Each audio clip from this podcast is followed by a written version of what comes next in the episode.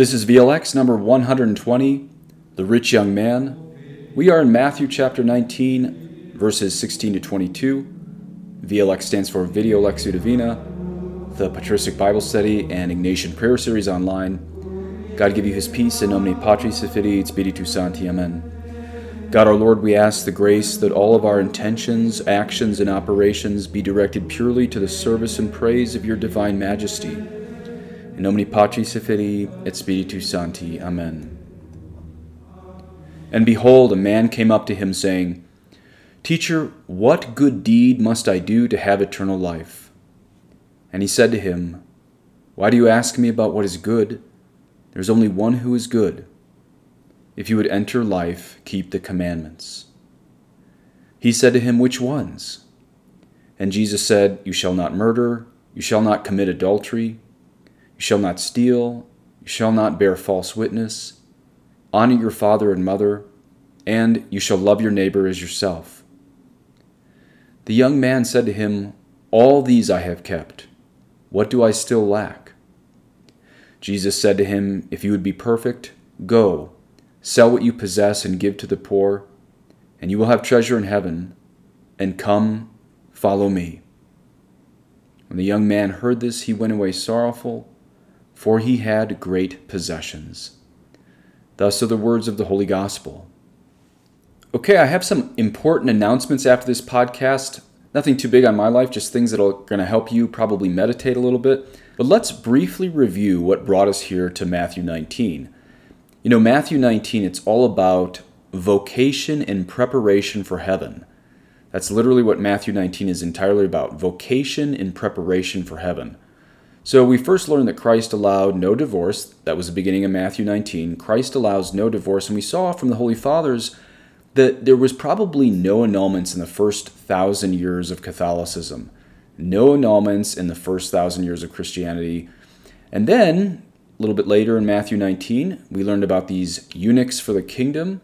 That is Christ's call to celibacy to some people on earth, but it is the angelic life for all those who are saved in that state in heaven, even as we get our bodies back. Then we saw in Matthew 19 the little children come to Christ.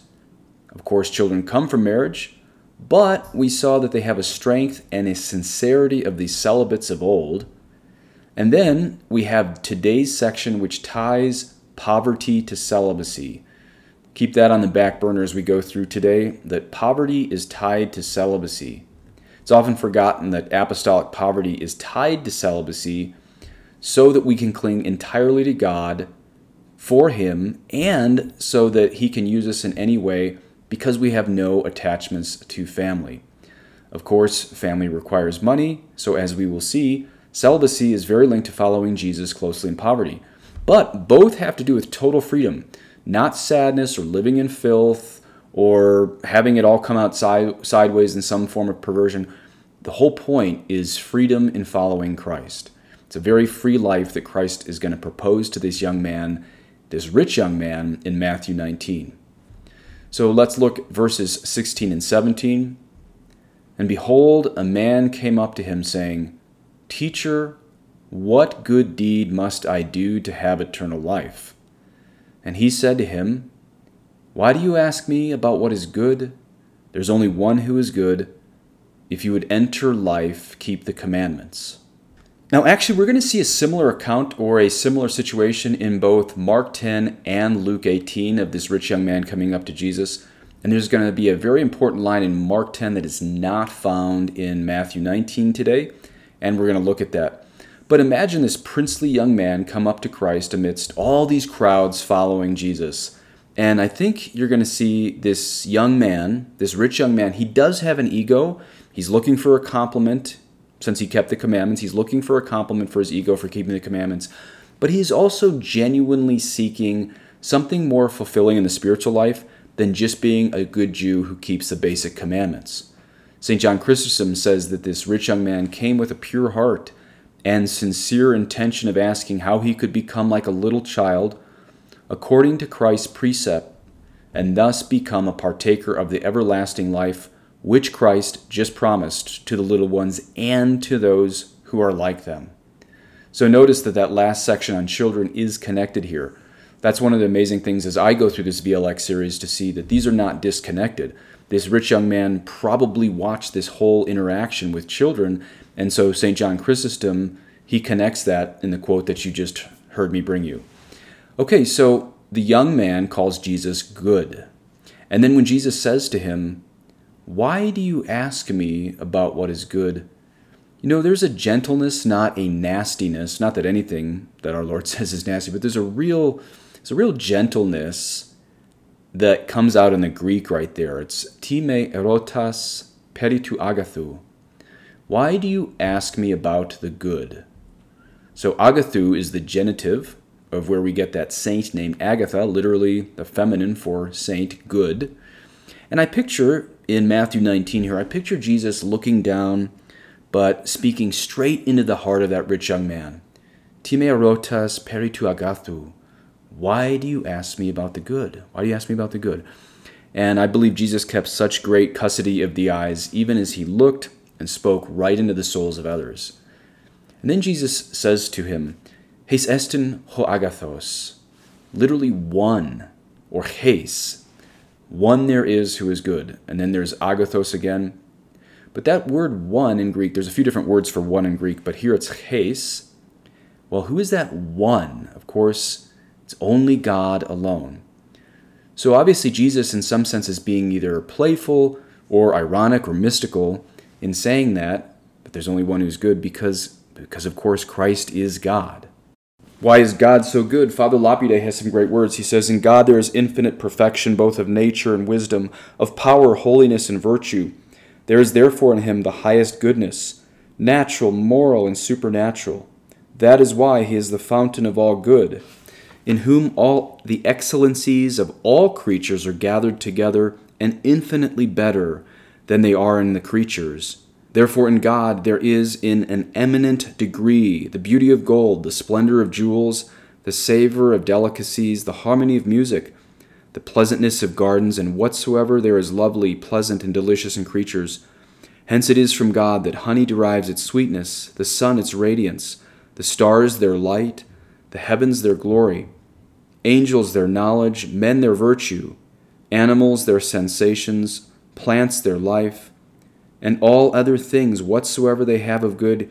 Yes, it is to the bounty of God that they, as mendicants or beggars, owe their entire being and existence as a drop out of the ocean.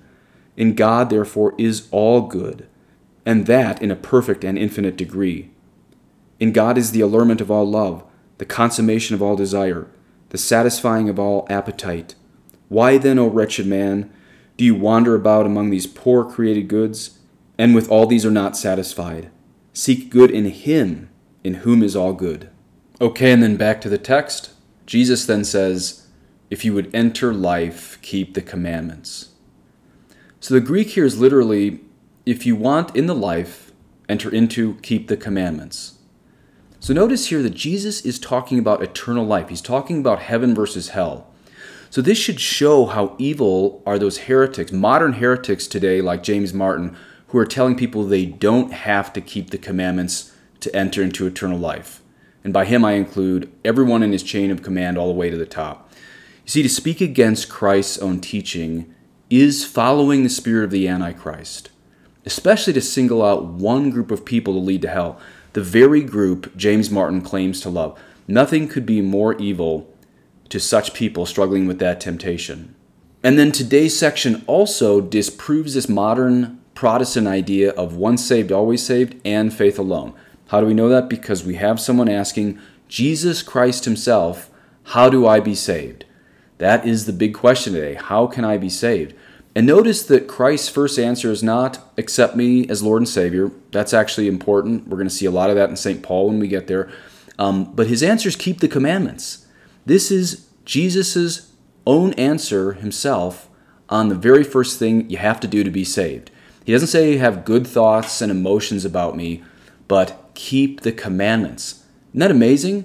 Everyone is asking these days, how are Christians saved? Jesus gives his own answer here, which is keep the commandments. And that's why it's, again, so evil when there's Catholics out there saying you don't have to keep the commandments or the faith alone idea of Martin Luther. It's totally disproved in today's section.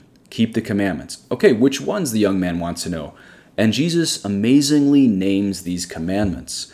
You shall not murder, you shall not commit adultery, you shall not steal, you shall not bear false witness, honor your father and mother, and you shall love your neighbor as yourself. Okay, so in other words, if you don't keep these, any attempt to follow me, be that in mental prayer or with your own heart or in your affections, it's totally worthless because we haven't even gotten to the section yet today where Jesus is going to talk about following him closely. Now, it is true, mental prayer will really help you keep the commandments because Jesus does say, he does say elsewhere, if you love me, you will keep the commandments. Um, but today, the chronology, before we get to following him closely, Jesus' first answer to be saved is to keep the commandments. And so notice, these are the prereqs to following Christ closely, not the gravy to it. Father Lapide writes Christ here teaches that it is not faith alone that justifies and saves, but good works are also required, by which is fulfilling the law, we may obtain the reward of eternal life and glory. Okay, and then let's talk a little bit about what we have in the commandments there. I am amazed, me personally here, I really am amazed that we are to love our neighbor as ourself. And that Greek for that last part of Matthew 19 19, and I think all you know when I say 19 19, I mean chapter 19, verse 19. The Greek there is agapeses ton plesion su hos seauton. Okay, so agapeses, that is the imperative to love. So you will love, you should love. You might recognize the word agape in there. And then the direct object there is ton plesion su, which is your neighbor and then we have almost the same word for as in English as as in Greek, which is hos, as Christ says, hos seauton. Hos seauton is as oneself or as yourself. Okay, so look at that. Agape here is linked to seauton, meaning meaning you can't hate yourself. And I know there's times in my life when I've come to think traditional Catholicism means you have to hate yourself, but right there we see you have to stop hating yourself if you're going to love your neighbor. If you're going to enter into heaven, you actually have to stop hating yourself. And keeping the commandments is one of the best ways to love your to love yourself. Um, why is that? Because God is keeping nothing from us in His law. The law is made to make us happy on earth and in heaven. Yeah, we do have to carry our cross on earth, but as I've said before, I really am convinced those not carrying their cross on earth, even before we talk about heaven and hell, those not carrying the cross on earth are going to be more miserable. Okay, so in the same event here, St. Mark tells us something fascinating. He says, uh, he shows us something Jesus did to the young man that St. Matthew doesn't tell us. That doesn't mean St. Matthew failed in, in, in inerrancy here. It just means um, St. Mark includes something St. Matthew didn't. But both seg- segments are the inerrant Word of God. 1021 reads, and Jesus, looking at him, loved him, and said to him, You lack one thing. Go sell all that you have and give to the poor, and you will have treasure in heaven, and come follow me. Okay, did you catch that? Before Jesus tells him to sell everything, we read that Jesus looked at him and loved him. Wow, right there, that could be your entire mental prayer for today. Imagine Jesus before any challenge he gives you on the moral life or following him closely. He looks at you in the eyes and he loves you. This isn't me making up fluffy spirituality. We've talked about how Scripture is even higher than St. Thomas Aquinas as far as inerrancy, as far as what the magisterium teaches. This is the Word of God. Every word exactly inspired by God. So this isn't me giving you fluffy spirituality. And what does it say before this young man gets this big challenge in Mark 10? And Jesus, looking at him, loved him and said to him, You lack one thing. You know, the Latin there in Mark 10 21, it's even more amazing. Jesus autem intuitus eum dilexit eum. Jesus intuited inside him and dilexit eum, loved him. Dilexit, that's the same word we see on the paintings of the Sacred Heart. This heart which has so loved the world love there being dilexit.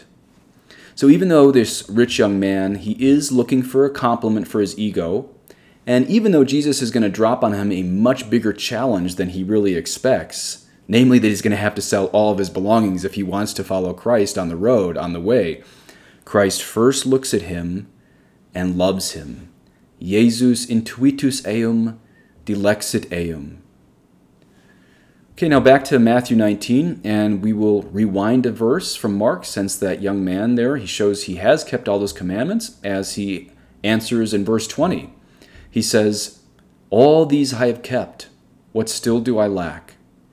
So remember all the commandments that Jesus just said. He honestly says, I don't think he's lying. He actually has kept all of these from his youth. That's pretty amazing. But he wants to know what he still lacks. And then verse 21, we hear Jesus' answer how to follow him perfectly after keeping all the commandments. Jesus says to him, If you would be perfect, go sell what you possess and give to the poor, and you will have treasure in heaven. And come, follow me. When the young man heard this, he went away sorrowful, for he had great possessions. Most of my listeners out there are lay people. Today's section might sadden you a little bit, hearing that to follow Christ closely, you do have to sell all your things. But we also have to look at how the church has interpreted this. And thankfully, for you lay people, we see that a heretic, namely Pelagius, you probably know the term Pelagianism, we read in Father Lapide here on page 253, citing this, this term, go sell what you have, citing this, the Pelagians taught that no rich man can be saved unless he sell off his property and give to the poor and become poor himself. However, this is good news for most of you here. St. Augustine writes against this view, teaching that this is a counsel, not a precept. So keep in mind that counsel is a suggestion and precept is a commandment. So, what St. Augustine here is saying is that this is one of the many things Pelagius was wrong about. Pelagius was saying that no rich people can go to heaven, um, and St. Augustine is saying that is wrong. However, clearly, to follow Christ perfectly, you have to have this apostolic poverty, and we could probably make the argument apostolic celibacy too. Now, this line, give to the poor, Father Lapide points out that Christ does not say, give this to your family or rich friends. Father Lapide says, For this is an act of natural and familial love. That is, if you were to just give all your stuff away to your family, he says this is an act of natural love by which you do not cast away your riches, but deliver them to those who belong to you to be kept. Therefore, in this way, you do not leave the world, but rather immerse yourself further in it. But Christ says, Give to the poor. Why? Because it is to them that you expect nothing in return. And you will have treasure in heaven. Father Lapide says, by the word treasure, St. John Chrysostom means the abundance and the permanence of the recompense as shown. And St. Hilary says, by the casting away of earthly possessions, heavenly wealth is purchased. And then Jesus says, Come follow me. What does Father Lapide and the Fathers say there? Well, he quotes St. Jerome. St. Jerome says, For many, even when they leave their riches, do not follow the Lord. Neither does this suffice for perfection, unless after despising riches they follow the Savior, that is, leave evil and do good. For the world is more easily renounced than the will. And so the words follow, Come and follow me. So basically, what St. Jerome is saying here is you can't just go sell your goods. There's people in different world religions, Hinduism, Buddhism, who can live in poverty, but that doesn't mean they're actually following Christ. You can sell all your things and not follow him. Christ's invitation to this rich young man is first keep the commandments, which he has succeeded at, and then sell everything, and then come and follow him. Father Lapide says, Follow me implores the union of an active with a contemplative life. There is a threefold sort of holy life. The first and lowest is the active life, the second is the contemplative, the third and most perfect is the union of action with contemplation, so that what we derive from God by contemplation, we should afterwards teach to others. This was the life Christ and his apostles led. And so we have these three poverty, chastity, and obedience all found in Matthew 19, Lapide points that out too. He says Christ sets forth the three chief evangelical counsels, namely of celibacy and continence in verse 12, of poverty when he says, Sell what you have and give to the poor in verse 21, and of obedience when he says, Follow me, that is, obey me in my commandments, adapt, imitate my obedience even unto death. I knew a Franciscan who described the three knots in his cord as no money, no honey, one boss. Poverty, chastity, and obedience. No money, no honey, one boss. And speaking of the Franciscans, let's look at St. Francis of Assisi. Of course, as you know, St. Francis of Assisi was that rich young man who sold everything to follow Christ. And so Father Lapide rightly looks to him as he says, St. Francis, that devotee of the Trinity, opened the Gospel book three times, asking God three times for testimony that would confirm his friend Bernard's proposal. The first time the book was opened, he found that verse If you will be perfect, go sell what you have and give to the poor. The second time he opened it, he reads, Take nothing for the way. And the third time he opened the gospel, he reads, If any man will come after me, let him deny himself and take up his cross and follow me. This, said the holy man, is our life and our rule, and that of all who want to be joined to our society. Go therefore, if you will be perfect, and do what you have heard. St. Bernard says, These are the words which in all the world have persuaded men to a contempt of the world and to voluntary poverty. They are the words which fill the cloisters with monks, the deserts with anchorites. These, I say, are the words which despoil Egypt and strip it out and strip it of the best of its goods. This is the living and efficacious word converting souls by the happy emulation of sanctity and the faithful promise of truth. For Simon Peter said to Jesus, Behold, we have left all things. Then we have another addition from St. Bonaventure regarding St. Francis, pointing out that when asked by his disciples what virtue would most commend us to Christ our Lord and make us pleasing to him, St. Francis replied with unusual emotion, Poverty for it is the way of salvation, the fount of humility, the root of perfection, and from it there spring many fruits, although they be hidden and known to but few. For it puts an end to mine and thine, from whence all the strifes and wars arise among neighbors, says St. John Chrysostom. The same averts the mind from all care and love of earthly things and fixes it, fixes it wholly upon God. And just one last thing on St. Francis of Assisi. Uh, I've read several books on his life and one of my favorites is Saint, or rather G.K. Chesterton's book on Saint Francis of Assisi. And when G.K. Chesterton wrote that about 100 years ago, he was already having to tackle this idea that St. Francis of Assisi was this proto communist or a proto socialist.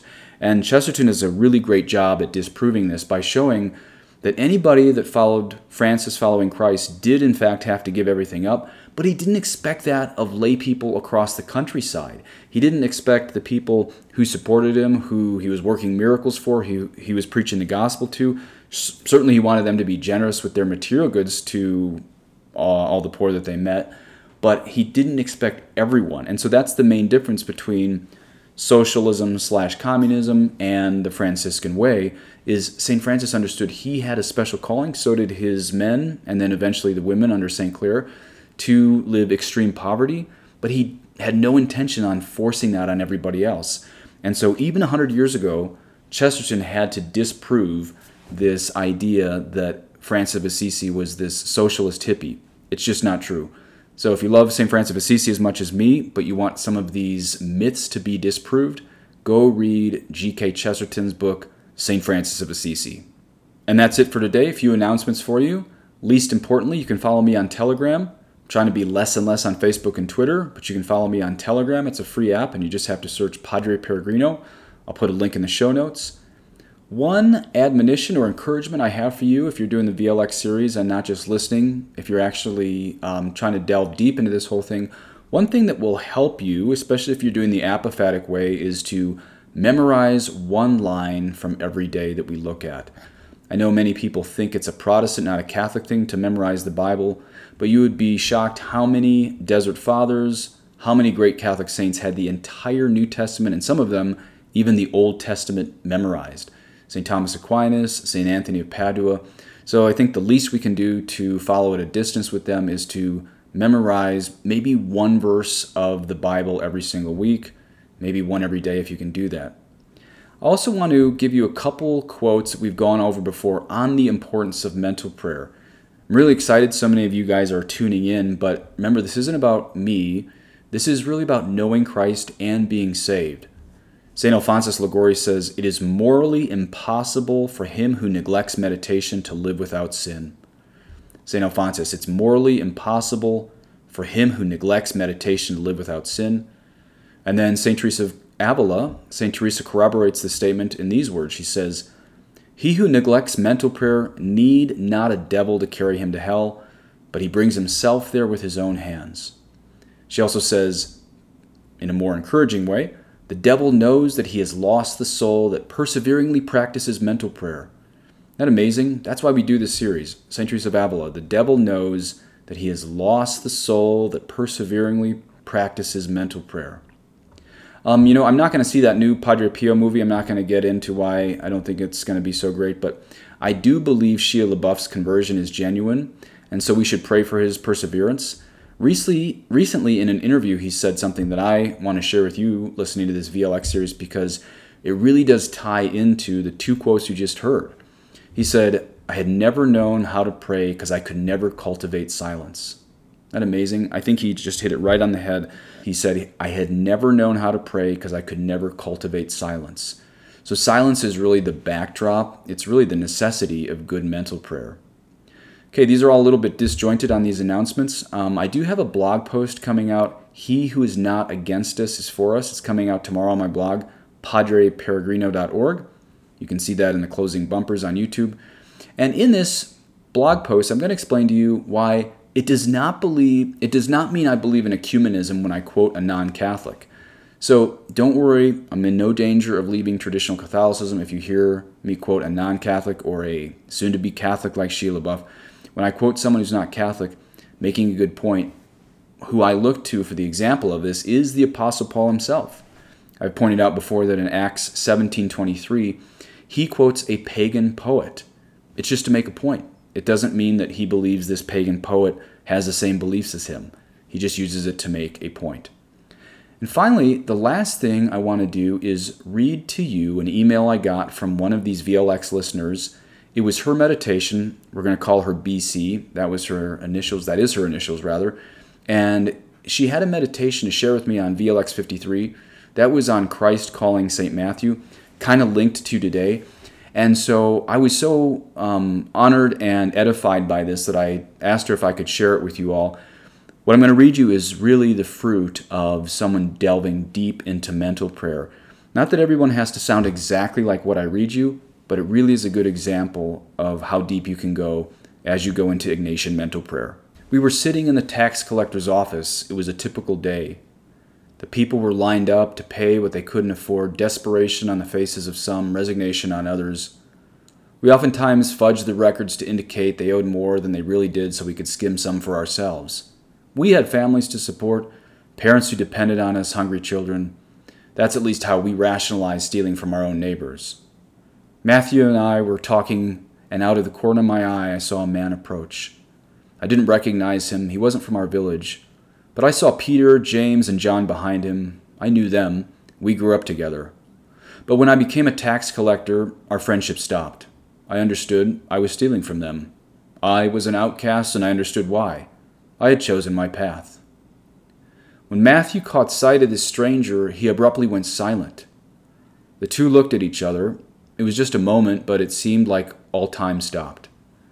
The look on this man's face was something I can't explain. His whole countenance was indescribable.